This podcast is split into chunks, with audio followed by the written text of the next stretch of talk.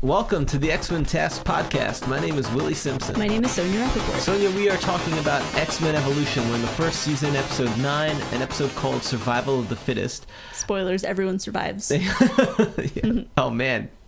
It's, good night, everybody. um, before we begin, let's get the plugs out of the way. Uh, follow me on Twitter, at Willie Simpson. Join the X Men TAS Podcast Facebook group where you can interact with us and rate review us five stars on iTunes or whatever podcast service you use. We very much appreciate all sorts of support that uh, everyone gives us. Um, it helps keep the show going.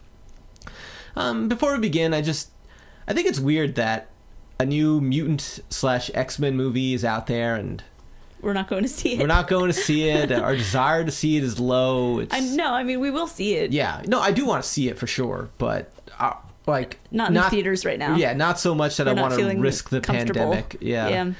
So it's kind of a bummer. Um, I know the movie bombed at the box office. Big surprise. Uh, I think everything is pretty much bombing at the box office right now, though. No? Yeah, I, I saw an article saying that Warner Brothers refuses to release the box office data for Tenet, the Uh-huh. new Christopher Nolan movie, which to this day I've never seen the trailer of, nor do I know what that movie is about. I have just, you could remedy that very easily. I know I could. I just have had no interest or desire to, to seek out. Yeah. You know, and I guess I've had other things on my mind, but uh, yeah, it's. I, I mean, I want here. Let's pose this question: If the movie was awesome, New Mutants, Yeah. and it had amazing buzz, would we have taken the risk to go see in the theaters? No, I can wait. You would have waited. Yeah, I would still wait. I don't know. I I wonder if I would have felt the desire to strap the mask on and just get a midnight viewing and hope for the best. I don't know. I mean, a bunch of people in the Facebook group did see it and enjoyed it, Yeah. and were like happy to have a theater going experience.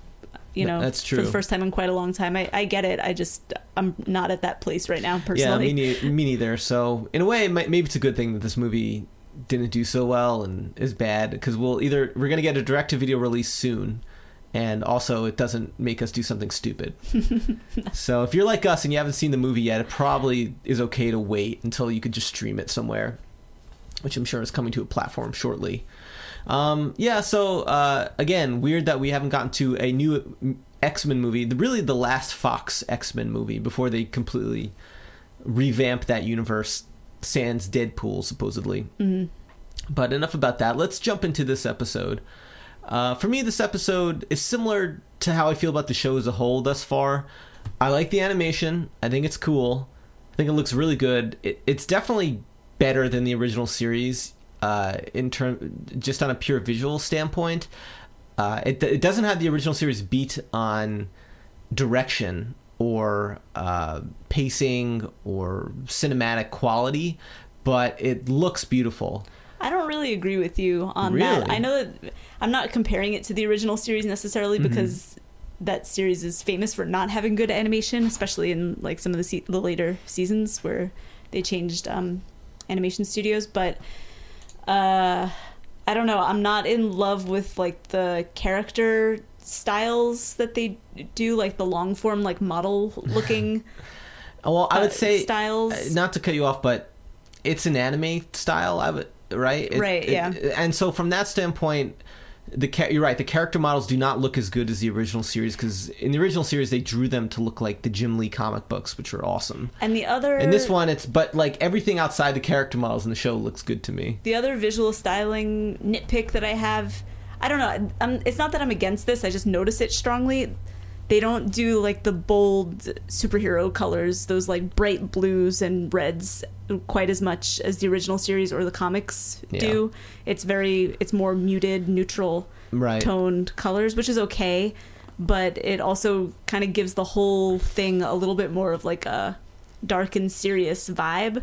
Well, there's something about the early 2000s aesthetic in general that speaks to that, where a lot of the 80s and early 90s were bold and colorful, right? Mhm. In general, uh, and then They just toned it down. It everything got toned much. down. People started wearing black. Uh, the X Men wore black in the movies, famously. Right. No, I mean it's fine. It's like a grittiness. It's that's just well, it's right. not grittiness here Right, I know, exactly. yeah. Mm-hmm. It's the anime thing, like you're saying. It's like the uh the neutral neutralization of the color palette. And again, I'm fine with that, but the show itself kind of goes out of its way to be wacky. Like I'm thinking specifically about like Kitty Pryde and Nightcrawler and the type of dialogue that they give them. Toad. Toad, like all of that type of humor that they try to inject in it does not that stands in opposition in my opinion Yeah, it's the show to the color palette that they've chosen It's interesting. You put I, the show's at a crossroads of different stylistic themes and uh, sort of like backwater Hollywood tropes, which is something else we've discussed as well too. It's still this show is written like a Saved by the Bell type script. Mm-hmm. The uh, at least the, the the the attempts at humor. It's just wacky, zany jokes that teenagers might try to make and uh, awkward observations. I mean, I, it's not. It's just. It's it's clumsily uh, put together, and it and they're trying to, but they're trying to make something cool and updated at the same time to fit with the themes. Like it's a new millennium. right. So when you have that stuff bumping against each other, for me, it's not a win. Uh, the the saving grace of the show in general is the theme of the X Men. So there's a lot of elements there that they're introducing in each episode that do intrigue me as an X Men fan, and I would hope that uh, once they find their footing past season one, they can synthesize these things more, and it just becomes the show just becomes about the X Men and less about trying to make a statement about hey kids here's a cool new show about teenagers. It's about the x-men and more about here's the story of this universe we've set up. So i'm hoping we're on that path.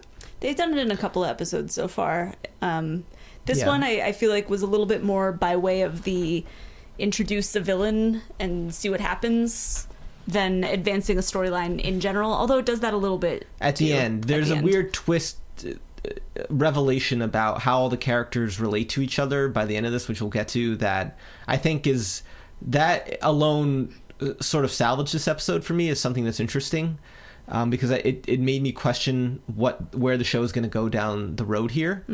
Uh, so that'll be interesting to track. But let's let's jump into the beginning here and and see who we're even talking about. Mm-hmm. So the the new villain in question is the Juggernaut. right. Gave it right away. Yeah. uh, we are introduced to Stokes County Maximum Security Facility. I don't know if that's a real place or not, Stokes County. right.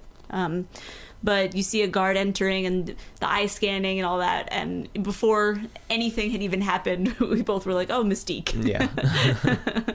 But anyway, there she goes, just solitary by herself into this um, maximum security like chamber where she releases this man who's in suspended animation, seemingly. Uh, Well, they this, say like, he's in this right. He's in this green goo. They say that it was it was designed to par- somehow paralyze someone as you know uh, immensely powerful as someone as a juggernaut. right. We know that it's the Juggernaut, Cain Marko, um, Professor X's brother, and Mystique also reveals it. She she changes from the guard into you know looking like herself. And says, "Okay, Juggernaut, She- time for a reunion with your brother Charles she, she dumps a lot of exposition on the audience as the juggernaut is slowly awakening from his coma. Mm-hmm. They change backstory about the juggernaut quite a bit. Uh, he's not the stepbrother of Charles Xavier. He's now the half brother, and later on, it's remarked that they share a father, which is not true to the comics. In the comics, they're stepbrothers. Uh, Professor X's mom is widowed, and she marries like I think it's like a rich scientist dude that's got a a temperamental son whose name is Cain Marko, and he's jealous of uh, Charles Xavier growing up, and they become sort of childhood like rivals. rivals. And uh, later on, we all know the story. Juggernaut gets the crystal of Cyttorak, and it, it gives him the Juggernaut powers, and he, it drives him insane, kind of, and wants him to swear revenge on his stepbrother. Here, they're half brothers. Professor X later says he's got the a latent X gene which never activated, but he somehow he used mysticism to activate his X gene and it turned him into the Juggernaut. So Maybe there will be an interesting story about that down the road somewhere. I doubt it. I think this is kind of in line with where they were going with X Men Three, where they had the Juggernaut and he, they just said he was a mutant. mm-hmm. Uh, I, you know, classic Juggernaut's better. What more can we say? You know, let's not harp on that because people know. They do the helmet though. Yeah, you're right. Yeah, without his helmet, he's susceptible to psychic attacks. Right, yeah. Also, I don't know, there's something especially hilarious about the Juggernaut helmet that we've probably talked about before, but the fact that it doesn't contour to his neck, it's it makes it so that he has no neck Yeah, completely. I did they like. like, really exaggerate that style in the animation here, which uh, I, I- didn't I- find objectionable. I thought it was funny that the Juggernaut has latches on his helmet uh-huh. in this version. right. In other versions, they're like it, it's like riveted. Yeah, on. it's bolted onto his Right. head, which is funny. Wolverine has to scrape the nails off in the first season of the original series to get the helmet off. Uh, and and then Rogue kind of has to pull the rest of it hard off his head, even though it's now ajar. Right. In this version, there's these convenient latches, which makes more sense for the Juggernaut, who, you know, can just unlatch for his his helmet. day to day life, yeah, but Oh. not for his defenses. I guess. Although I wonder if in the original version of Juggernaut, he just was so strong he could rip the helmet on and off whenever he wanted to. yeah, maybe. But I actually I read some I did some reading on Juggernaut's powers on Wikipedia and they said that if he loses the helmet or the helmet gets destroyed, he has the power to take any raw material and reshape it into his helmet through magic, through the magic of the gem. wow, what a specific magic power. Yeah, I guess that probably just explained away a lot of plot holes. Yeah. Him losing his helmet all the time and getting it back. like, how does he regenerate this weird ass costume he has? Mm. So uh, they changed the backstory of the Juggernaut. It's fine. Again, it's a different universe. We, we're, we're slowly coming to accept that. It doesn't bother me too much. Uh, I do think that the design of the Juggernaut looks pretty good in the show, Mm-hmm. especially him in action destroying things. There's a scene of him later derailing a train, which I thought looked really good, Mm-hmm. and then some other scenes of him throwing Wolverine through some walls of the mansion, which I thought looked Right, really and then he like stomps through the holes after him. Yeah. yeah. Yeah. I like that sequence too. That looked good. All right, so the Juggernaut's introduced. Uh, Mystique tries to recruit him to kill Professor X. Well, really to steal Cerebro. Cerebro. Yeah, she doesn't say specifically that he has to kill Professor X, but she's basically trying to strike a deal with him. Yeah. And she's like, "Listen, in return for your early release from this prison, uh, all you have to do is bring me Cerebro, basically." Uh, the plane is coming for you now. That'll pick us up, and he just like throws her. He's like, no one transports the Juggernaut. Yeah. it's like kind of unclear if he's entering into this agreement with her. Or It not. seemed like he wasn't. Right. It seemed like it seemed like screw you, Mystique. I'm just gonna go kill Professor X on my own. Thanks for. He doesn't even say thank you for releasing me, but uh, he just stomps out. just stomps away. So it, it looks like Mystique's plan was completely stupid. It doesn't make sense later, as we'll see. We'll get to that. Mm-hmm. Meanwhile, what are the X kids up to this week? right. Meanwhile, all of the mutant uh, teenagers that go to Bayville High and none of the non-mutant teenagers, conveniently, are on a field trip I- to I some did- wilderness survival camp. I did thought I saw one or two in the early establishing shots. I might have imagined that now. Okay, I don't know. I don't know. Um, So the school has sanctioned the school, not Professor Xavier, not Mystique. well, ex- also Professor Xavier and Well, Mystique he- is essentially the school. She's the principal. That's true, but still, the school uh, has allowed for a in like in hardcore intense survivalist field trip Yeah. where what are the stakes? Like you have to do twenty mile marches, uh, rappel two hundred foot cliffs. They have um, like a drill sergeant who's in charge of everything, just one guy. right who's like this steroided out lunatic from full metal jacket basically a full metal jacket parody Uh-huh. it it seems kind of inexplicable that this would be going on at a high school i can't Mhm. imagine that ever existing even in the the days of when there's less helicoptering in terms of student safety but I mean, I, I think it's a thing. I don't know if it's school sanctioned usually. I think it's like a summer camp sort of thing. But I, for teenagers yeah, I think I've heard of it. maybe Yeah, I mean, I don't know if like the, The 20 school mile hike, rappelling, Yeah. all that is necessarily realistic. But yes, like wilder, uh, wilderness survival, like teaching skills about like camping and how to build fires and how to orient yourself in the wilderness and stuff like that. Yeah, I believe that for sure. But uh, the drill sergeant aspect, Yeah, it they just take it to an extreme. it seemed like you'd have to be in military school for that kind of level. Uh, I, I thought, you know, they premised the whole thing on a stupid joke where uh, Professor X gave us a choice. We could either do the survivalist camp or we could d- do the survival survival camp with Wolverine. and none of them wanted to do it with Wolverine. They're Yeah. scared of him. So off they went in this like school bus. They have their like camping mats and sleeping bags with them and everything. They're dressed for the occasion. Scott has on like a low cut muscle tank. Jean's got on her short shorts. They're like ready for the woods, I guess. I don't know. Um, and then Blob, Toad, Avalanche, and Quicksilver are also there. So the good mutants and the bad mutants are gathered together. They're obviously antagonistic. Again, there's just something strange, and it, it ties in with how the episode ends about why Professor X and Mystique want their students to compete against each other in this way and under the premises of a school sanctioned activity. Yeah, it's weird. I, found it very. There's something about this show, the show that is just not explained yet about what Professor X and Mystique are up to. I mean, we know what it is. We know that they're preparing for some kind of battle. but but- why? Like, what are the stakes of this battle? They just want to pit the teenagers against each other? Like, to what end? And what are the stakes of the universe too? Like, who knows about mutants and are mutants oppressed? It's it's very, it's it's all just completely muddied and muddled at this point. I guess you could chalk that up to one of the better writing aspects that they've they've given us this mystery that we're supposed to ponder, but Was it on purpose? It's hard to tell. It feels clumsily executed up to this point. Um, anyway, the four like bad guys essentially are like looking at the X Men and their camping gear, and they're like, "Those goody goody X Men, we'll get them!" like plotting against them for some reason. And you Um, think that's all going to be about the bad guys are going to cheat with their powers to win whatever contest, like capture the flag or whatever these races they're set up in. But weirdly, the bad guys want to. They at least they they kind of want to follow the rules too. They they just want to beat them with their pure grit. Well, so like the first challenge is basically Scott and Avalanche are in these like whitewater rafting boats, rafts Yeah. on a river and they're racing. And like Avalanche uses his powers first and then A like little bit more discreetly. Uh, but discreetly, but so like the drill sergeant guy doesn't notice, but Right. the other X Men standing on the side do, and the other X Men are like, "Oh, we'll show him." We're Spike's like, "I'm just gonna pierce a hole right in his raft or whatever," and Yeah. Jean's like, "No, you know, like." we mustn't cheat. Right, we, we can't use our powers. It's not fair. And they kinda gonna handle it like the true leader that he is. Yeah, and they kind of make a joke out of Jean being the true goody good good shoes of this episode.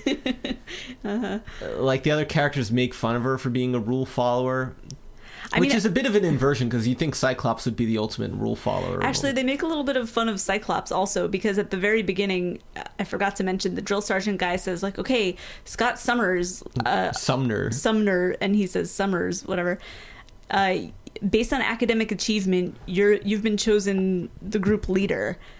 So it, he's taken on this leader role from the very beginning of this whole escapade, but he turns out not to be that great a leader. Jean in this boat race, Jean's like, "Oh, Scott's gonna do the right thing because he's a, a good leader," Mm-hmm. but he like uses his optic eye blast to He just blows up Avalanche's blow up raft, avalanches. Yeah, which the drill sergeant does not notice somehow, which Right. is just not. I don't know. It's lazy writing. I mean, did he notice? Does he know they're mutants? We have no idea. Scott ends up winning the race. All the bad guy mutants are like, "Hey, you cheated," and they're like, "Well, you cheated first, Yeah. and you know whatever." Um, Again, this would all be okay if not for the presence of the drill sergeant guy. I guess I don't know. I mean, the drill sergeant then sets up the next challenge, which is to retrieve a flag that he put at the top of a mount, like an enormous snow-covered mountain. Yeah, an impossibly large mountain. He's like, I put this flag up here. You, the first team to get it, photograph themselves at the top wins. Right. And Jean intervenes before anybody's Be- even set out. Well, because just, immediately, like, uh, Nightcrawler and Quicksilver, are like, I'll get it in two seconds. right, which like they both could. Right. Um, but Jean's like, no, none of us are using our powers. Deal, deal. Um, we'll see how long that lasts. They set up this weird rivalry, rivalry in this episode between Avalanche and Cyclops. Mm-hmm. They look kind of like similar guys to begin with, I guess so. and I, I don't know like why they're the leader. I mean, I is know Avalanche why like Cyclops the is. leader type? In, in No, that I mean not. I know, I don't know much. I, I don't know much about Avalanche from the comic books. I just know from the first cartoon that he's a dopey side villain. Mm-hmm. He's not. He doesn't seem like the leader type. yeah, I don't know. Odd. Yeah. You would think that Quicksilver would be the leader of them because he's technically the son of Magneto. Right. And but we don't know that in this. Yeah, although it's hinted at. Right. Meanwhile, cut back to Professor X. he's got an alert from Cerebro saying basically that the Juggernaut has escaped and he's on his way, presumably to the X Mansion. He's in upstate New York somewhere. And weirdly, Wolverine doesn't really know who the Juggernaut is, and Professor X explains the backstory between yeah, him and the because father. of exposition. That's why. yeah, So Storm takes the Blackbird uh, somewhere over New York State, puts it on autopilot, jumps out the top, and puts a thick fog over everything. The idea being that if anybody saw and tried to apprehend the Juggernaut, they would surely be, Be injured or dead. so to prevent that from happening, they want to allow the Juggernaut to make it all the way to the X Mansion unhindered. sort of a weird strategy. but okay. Um, I, I always I, th- that's too much explaining. I liked it leaving everything to the imagination in the original series. When the Juggernaut would arrive on a scene, or was he, or when he was dispatched, just kind of wandered in the wilderness. Right. And you didn't think too much about it. And this show, they're they're showing how the Juggernaut could be imprisoned, which ultimately I think is very cruel. And Yeah. they're also showing like we must protect. He can't even be. We can't even allow anyone to see him when he's walking around as he might be doing in his normal life anyway.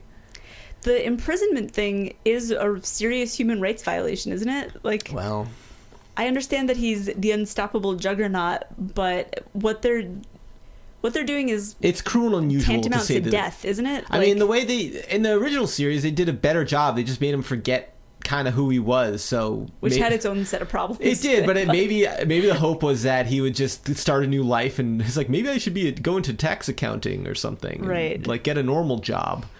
Uh, like, like who knows what? Like to me, it left it open ended. Like he's free to maybe choose a, a better path than Become to a be sheep a, farmer a bank robber. in the mountains. right? Exactly. Yeah. Yeah. I think that's a little more hopeful also, not just for him, but with the idea that like human nature is good at its base. So when Yeah. he's rid of these The violent hatred against Professor X. that he'll be able to choose a path that's more peaceful. doesn't seem likely. I, I mean, and it, and it was problematic for other reasons too. Whenever you saw him wandering off after his brain had been melted, he would just bump into buildings and half knock them over by accident and trying to get his bearings. Right. So he he was he was he's not a safe guy to just let walk around a neighborhood. That's true. But um, I don't know the mysteries of Juggernaut. I know they've they've gone deeply into Juggernaut in the comics throughout the years, especially in recent years too. At one point, he might have become a good guy. Like there's this all this like stuff going on with him. So uh, I'm sure they've like explored a lot of these questions you might have about Juggernaut in the comic books of recent day. I'd be I'd be curious if anyone knows like. It, like some more fun details about the Juggernaut's life, feel free to post them in our Facebook group. I'd be curious to read about like some of his exploits that are away from the world of being a supervillain or just like what is the life of the Juggernaut like? Yeah. Um, meanwhile, the bad guys are on their way up the mountain, the teenagers, I mean. The blob is basically like dragging them up on ropes because he's strong enough to just like lift all their body weight like straight up this mountain. yeah, a lot of upper body strength from the Blob in this episode. They show him doing push-ups at one point too. It's kind of Yeah. kind of fascinating well, to see he's that. super strong, no? yeah, he is. Yeah. And um, meanwhile, I Toad, wonder if his gravity powers have anything to do with that too. Like I don't know. Whatever. his strength? He can manipulate gravity. Yeah, I don't know. Hmm. Go on. if he can manipulate gravity, shouldn't he be able to levitate things? Can he do that? I don't know. I mean, like his power is to create a gravity bubble around himself and manipulate that. So he should be able to manipulate him himself. I mean, But it's He normally able to levitate himself. It's usually just to increase gravity, right? I think that's the level of manipulation. Oh, I don't think okay. he can He can't reverse gravity. gravity? Right. hmm. That'd be a cool issue if he like explored his gravity powers more and he could the flying blob would be a funny issue. yeah, Hey, you ex wimps! I learned how to fly. I like it. Yeah. Um, meanwhile, Toad has jumped ahead and he went into some abandoned mine shaft that was marked as extremely dangerous. And he claims that inside there's a stairway that leads right up to the top of the mountain where the flag is that they're trying to get. So all his friends are like, "Oh, great, great idea, Toad!" And they all just go into this dangerous mine shaft. To get nitpicky too, all the characters are still in their t-shirts and shorts, and they're getting higher up this mountain, which is clearly a freezing summit top, mm-hmm. and no- that never seems to be an issue going forward. But whatever, They're impervious, right? I guess. No, or the writers just forgot to account for that detail. Right. Meanwhile, the X Men are also trying to make their way up this mountain. They're kind of just running uh, Scott up some basically, paths. yeah, Scott basically just wants to cheat at a certain point. Right. He's so caught up in the competition that he instructs his teammates to use their powers. You know, Spike to make a, a rope ladder thing, and uh, Nightcrawler to look ahead to see if the flag's still there. All this stuff, and Jean is in the background being annoyed, and the other characters are worried about upsetting Jean when it comes to this. And Cyclops Right. is like, they don't "Don't have their own internal conflict. They're just worried about if they're going to upset say. mom or dad. Yeah. Um, but Jean just like staunchly refuses to participate in the cheating. Mhm. Um, She shows up Cyclops a little bit. Like Cyclops uses the rope thing that Spike made, and Jean says, "Like I'll show you. I'm going to climb with my hands." Right. Meanwhile, the bad guys get stuck in the mine shaft. Big surprise. Well, uh, uh, Toad, the, the path to get to the top of the mountain is obscured by some rocks, and Toad's like, "Hey, Avalanche, why don't you just use your powers to jostle the rocks out of the way?" He's like, "Yeah, great idea." Yeah, You'd think he would have an, enough experience with his own powers to be like, "Nope, not a great idea." But Yeah, yeah, He does it, and then their way out gets blocked, so now they're just stuck. yep. So they're buried in the mountain. The X Men find them right away, and they, of course, agree to help them right away as well. They're not going to let them suffer or say, "Hey, we'll get you after we take the picture of us with the flag." Right. Also, the uh, earth shaking that Avalanche did inadvertently knocked Spike off the side of the mountain. Like they felt the tremors also. And Jean uses her powers to save Spike's life and like bring him back up the mountain so he doesn't die. And Scott, Scott's yeah, he thinks she's being a hypocrite in that moment. right. And she's like, no, it's the difference between life and death. Of course. Right. Capturing the flag is not a difference between life and death. I'm not going to use my powers for that. Yeah. That's immoral. Pretty like light, low effort lesson being communicated in this episode. I guess. It's like, hey Um, kids, if you ever have magic powers, know when to use them for good versus for cheating. Right. So anyway, the I mean, I, I don't know. I, like that's kind of the whole plot of Back to the Future too. Marty's like the whole big moral conflict is that Marty cheats with the time machine Uh-huh. to enrich himself, and it almost causes a, a galaxy crunching paradox. Mm. And it's you know the per, uh, Doc Brown has to ba- browbeat him about you have to use the time machine for the purposes of like Good, discovery and inspiration, not for not for winning at gambling. Right. Um, anyway, where were we here? So, I mean, it's uh, Storm flies the Blackbird to the top of the mountain to pick up the X Men uh, because Juggernaut's broken into the mansion. He's about to kill Professor X. This all kind of happens in a convenient, too quick amount of time. Um, and Storm also threw a loudspeaker from the Blackbirds, like, also other mutants, Mystique's in danger too. We need your help as well. And they're like, okay, we'll go with you. Right. Uh, they leave a Polaroid for their instructor of all of them, both teams at the top, having hol- worked together the to flag. get the flag. Pretty dopey, uh, Looney Tunes esque moment where the Blackbird flies over the drill instructor guy. He gets knocked over by the wind, and the paper. I mean, the picture of them having gotten to the top of the flag just conveniently falls in his hands or something. I guess it's supposed to drive home that moral lesson of working together you can get things done, but it seems misguided because they both like cheated and lied along the way. Yeah, and it's clumsily executed in the in that way. Right, it's clumsily executed. And it's also such low stakes. Who is this instructor to them? Does this have any Yes. bearing on anything that happens to any of them in the future? The only thing interesting about it is just the idea that of these two teams working together and what that means for the future of the show going forward. Right. Because they're all kind of innocent teenagers that are essentially pawns of their two puppet puppeteers, Right. puppet masters, be it Professor X or Magneto. And like we said, we we've gotten no explanation as to like what the conflict between those characters really is at this point. And the, and, and like I said, the teenagers just seem like they could be friends. Like why are they being made to hate each other? Right. But also the whole scene with the instructor and the photograph and all that is completely unnecessary because the very next scene is a fight sequence where both like the Yeah. good guys and bad guys of teenagers are teaming up to fight against the juggernaut. So like the point about teamwork is driven home anyways. Exactly. So there's a the standard sort of juggernaut fight sequence we see in all these animated shows where the characters sort of run around him and distract him while someone tries to pull his helmet off. So like kind of one by one, the different mutant teenagers like run up to him and like unlatch one of the latches on his helmet. Yeah. Jean. Jean famously suspends the Juggernaut in the air with her telekinesis and passes out. Right. just just sad to me at this point. Oh, Jean to see Jean just continue to get winded by the use of her powers in these shows. sucks. I guess it's just like the idea comes from she'd be too ultra powerful if her telekinesis gave her no effort, I guess, yeah. no mental. I, I mean, because she would just. It's it's stuff they explore when she's the Phoenix that she's so overpowered that what could stop her, but there's just got to be a better way to do Marvel Girl, in my opinion. Jean Grey. I just I don't like this the gasping for air Jean Grey as she lifts like one guy. The whole overpowered thing, though, I mean, we've talked about how it varies from story to story and venue to venue, depending on what the needs of the the plot or the writer are. Yeah. But it just seems like every single X Man has their moment in the sun where it's like, oh, Storm is like the most overpowered, Yeah. or like, oh, Cyclops is the most overpowered, right. and it's like. Okay, they're all powerful. Whatever, like what?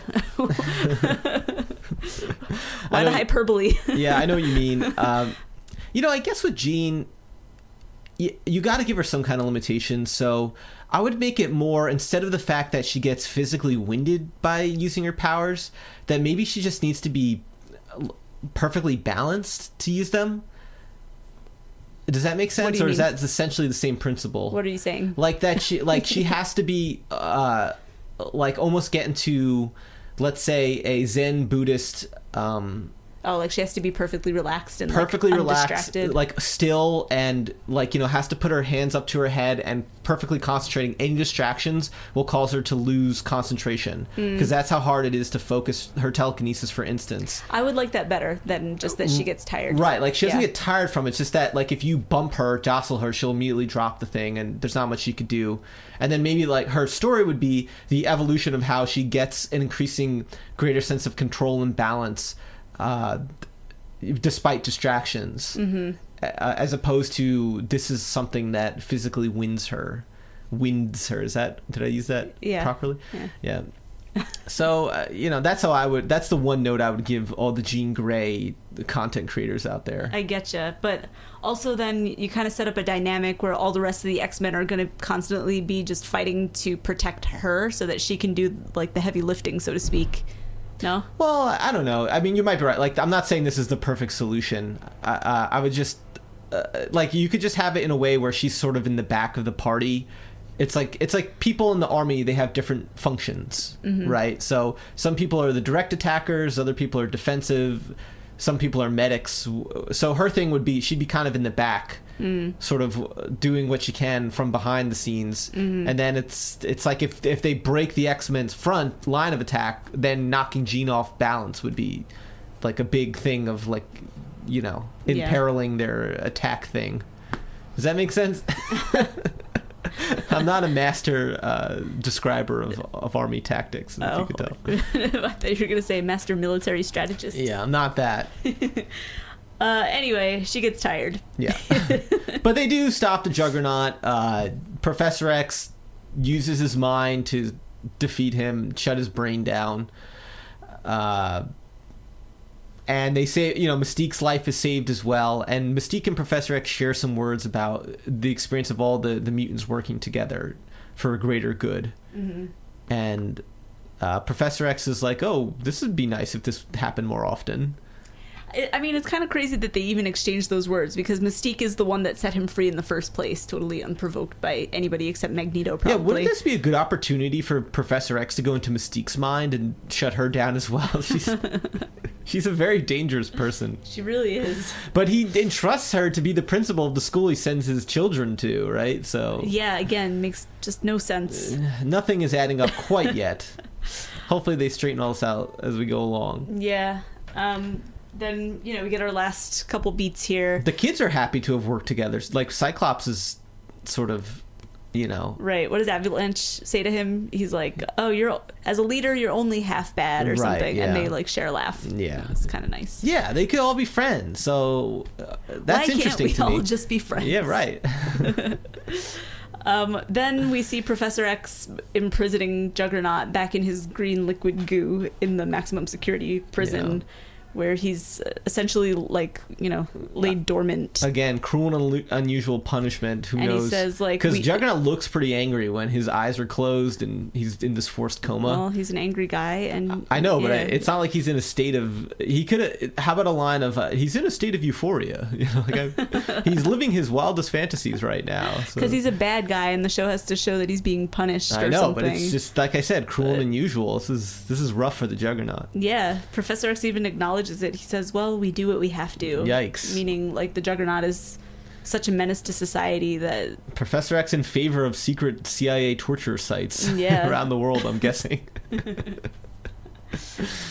uh that well all the I mean, here with with the full agreement of the, uh, I mean, full agreement with the U.S. government in the sense that he's at a, he's not in like, he's not in the, uh, he's not in a secret prison in the X Mansion. He's in a state prison Mm-hmm. somewhere. yeah. So the government's involved in this as well. Is that better or worse? I can't really tell. I think it's worse, really. I mean, the Professor X is collaborating with the government to, you know, But wouldn't it be also weird, like in other shows and movies and whatever, where they just have somebody like imprisoned yeah.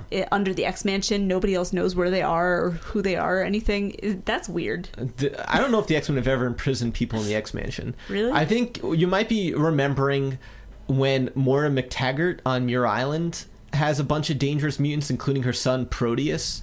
Who she has imprisoned, and it's just like this weird. I think even that that's a debate in the episode is that uh, there's an argument between Mora and someone else. It's probably Professor X, but it might have been Banshee, where Uh-huh. they argue about like this is your son, and she's like, well, this is the only solution I could have. Right.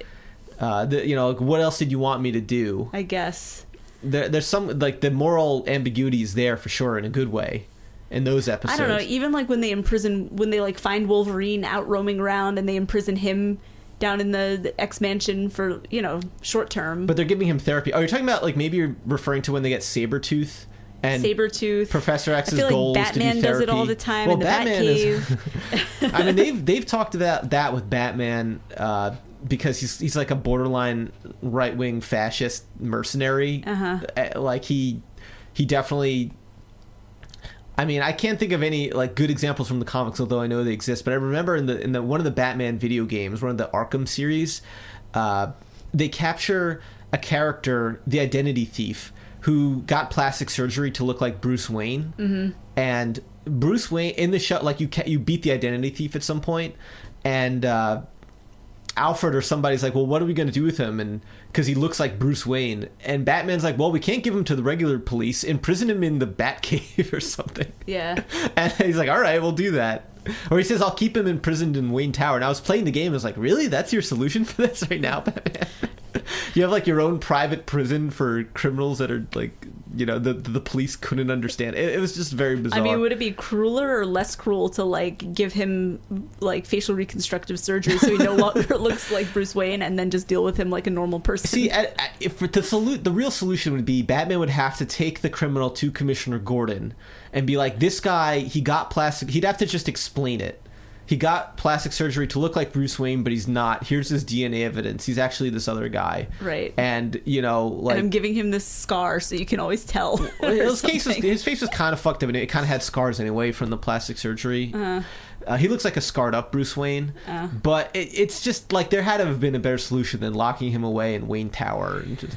I don't know. I know key. Batman's a maniac. Maybe it's not fair to compare the X Men to him, Yeah. but it's just well, there's certain versions where Batman's a maniac. I think in the Adam West Happy Batman, Oh, he's yeah, no. like very He's- law-abiding, and Yeah. he wants criminals to get rehab, and he, he likes he likes the loose justice system of of the prison system in that show. But in other like in like maybe like the more Frank Miller version, he's more of a maniac, and like they lean into his right-wing tendencies, or they ascribe those tendencies to him. I think you know, I like I, I don't believe that Batman is necessarily a right-wing superhero. I think that's just a stylistic choice that certain comic book writers have ascribed to him. I, I would say that Batman is mainly apolitical.